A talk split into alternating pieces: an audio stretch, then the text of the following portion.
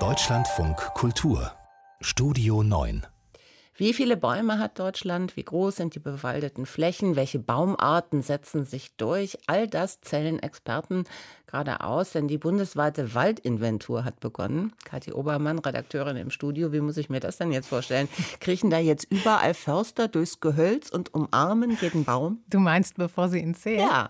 So ähnlich läuft es tatsächlich ab. Also alle zehn Jahre wird auch in unseren Wäldern Inventur gemacht, genauso wie im Supermarkt.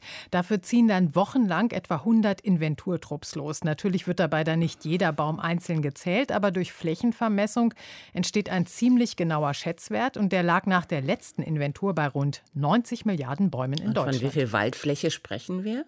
Von rund 11,4 Millionen Hektar, also rund einem Drittel der Fläche Deutschlands. 95 Prozent dieser Waldfläche sind sogenannter Holzboden, mit anderen Worten, dort wachsen Bäume. Der Rest der Fläche, das sind ähm, Wanderwege, Wildwiesen und so Holzlagerplätze. Und wer will das alles wissen? Ja, erstaunlich viele Leute. Zum einen natürlich Waldbesitzer, die für ihre Preiskalkulation wissen wollen, wie es um die bundesweiten Holzvorräte bestellt ist.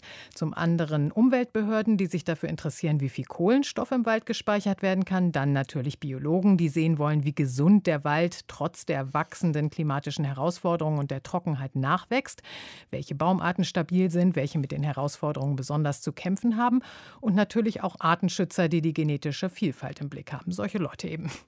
Und wann dürfen wir mit Ergebnissen rechnen? Ja, die Inventur selber ist in einigen Wochen bzw. Monaten abgeschlossen, aber die vollständige Auswertung der Zahlen wird erst im Jahr 2024 erwartet.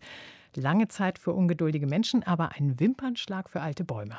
Baum müsste man sein.